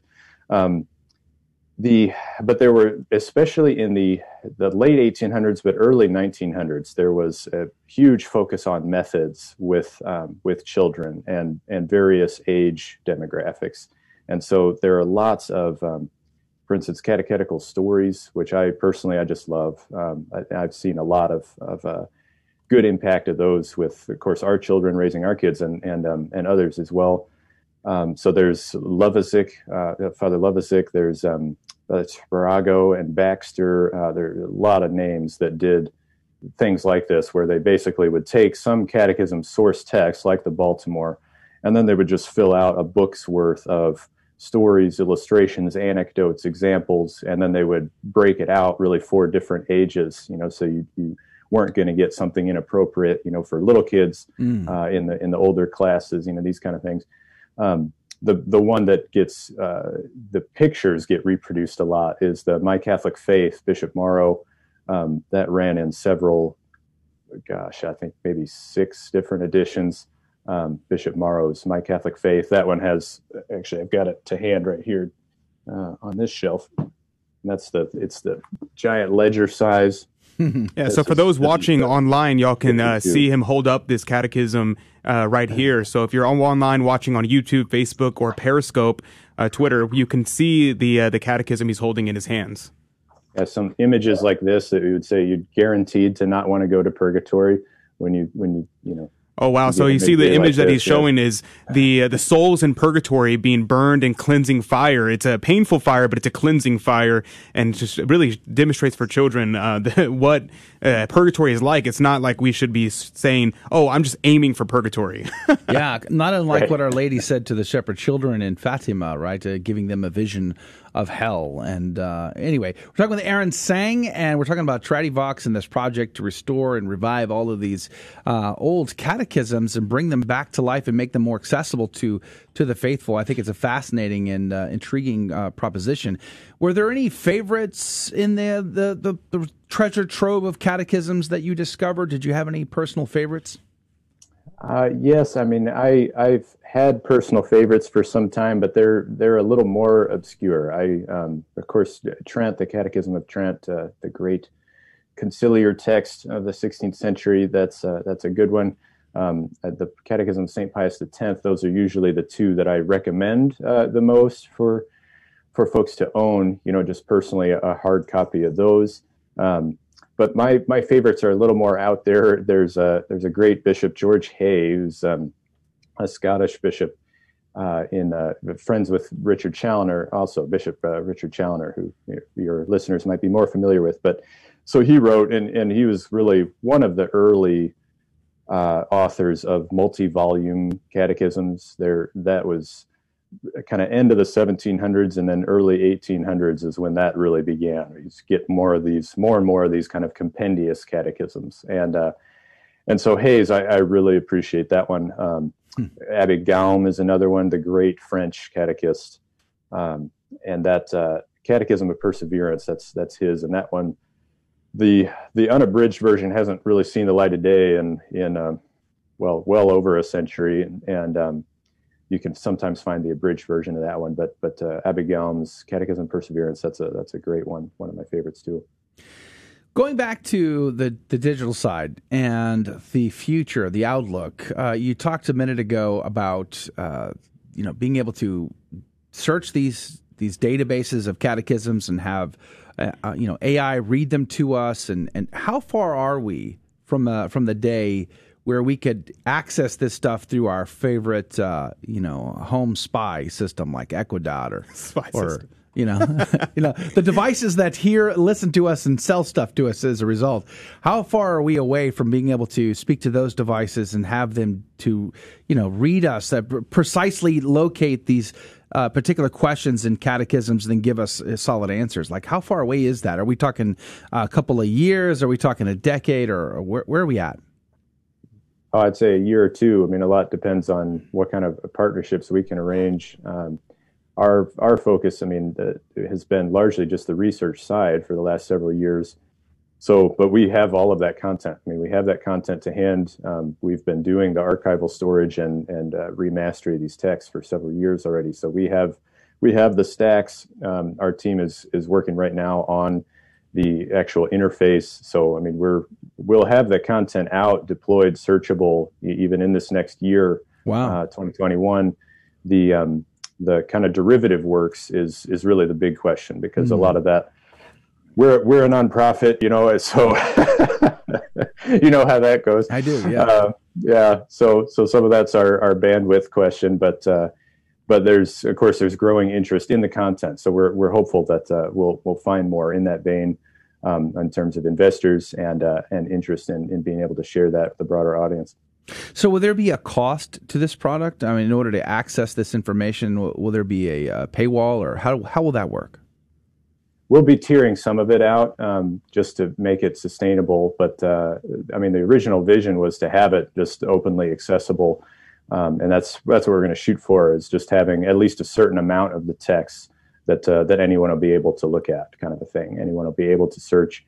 Um, and I think the my hope is that we can have kind of a an initial level of searchability to all of the texts where you can you can kind of see see results essentially, but um, but some of it in terms of being able to then jump into the context, you know, reading it in context. That some of those texts will then be you know there'll be some kind of a paywall or um, and additional tools, things like um, uh, like a like a study tool suite, those mm. kind of things that'll be also uh, paywalled. But we want it to be very very low impact, you know, very um, very doable for folks because our, our especially we want families to be able to utilize this. I mean, this is kind of the ideal yeah.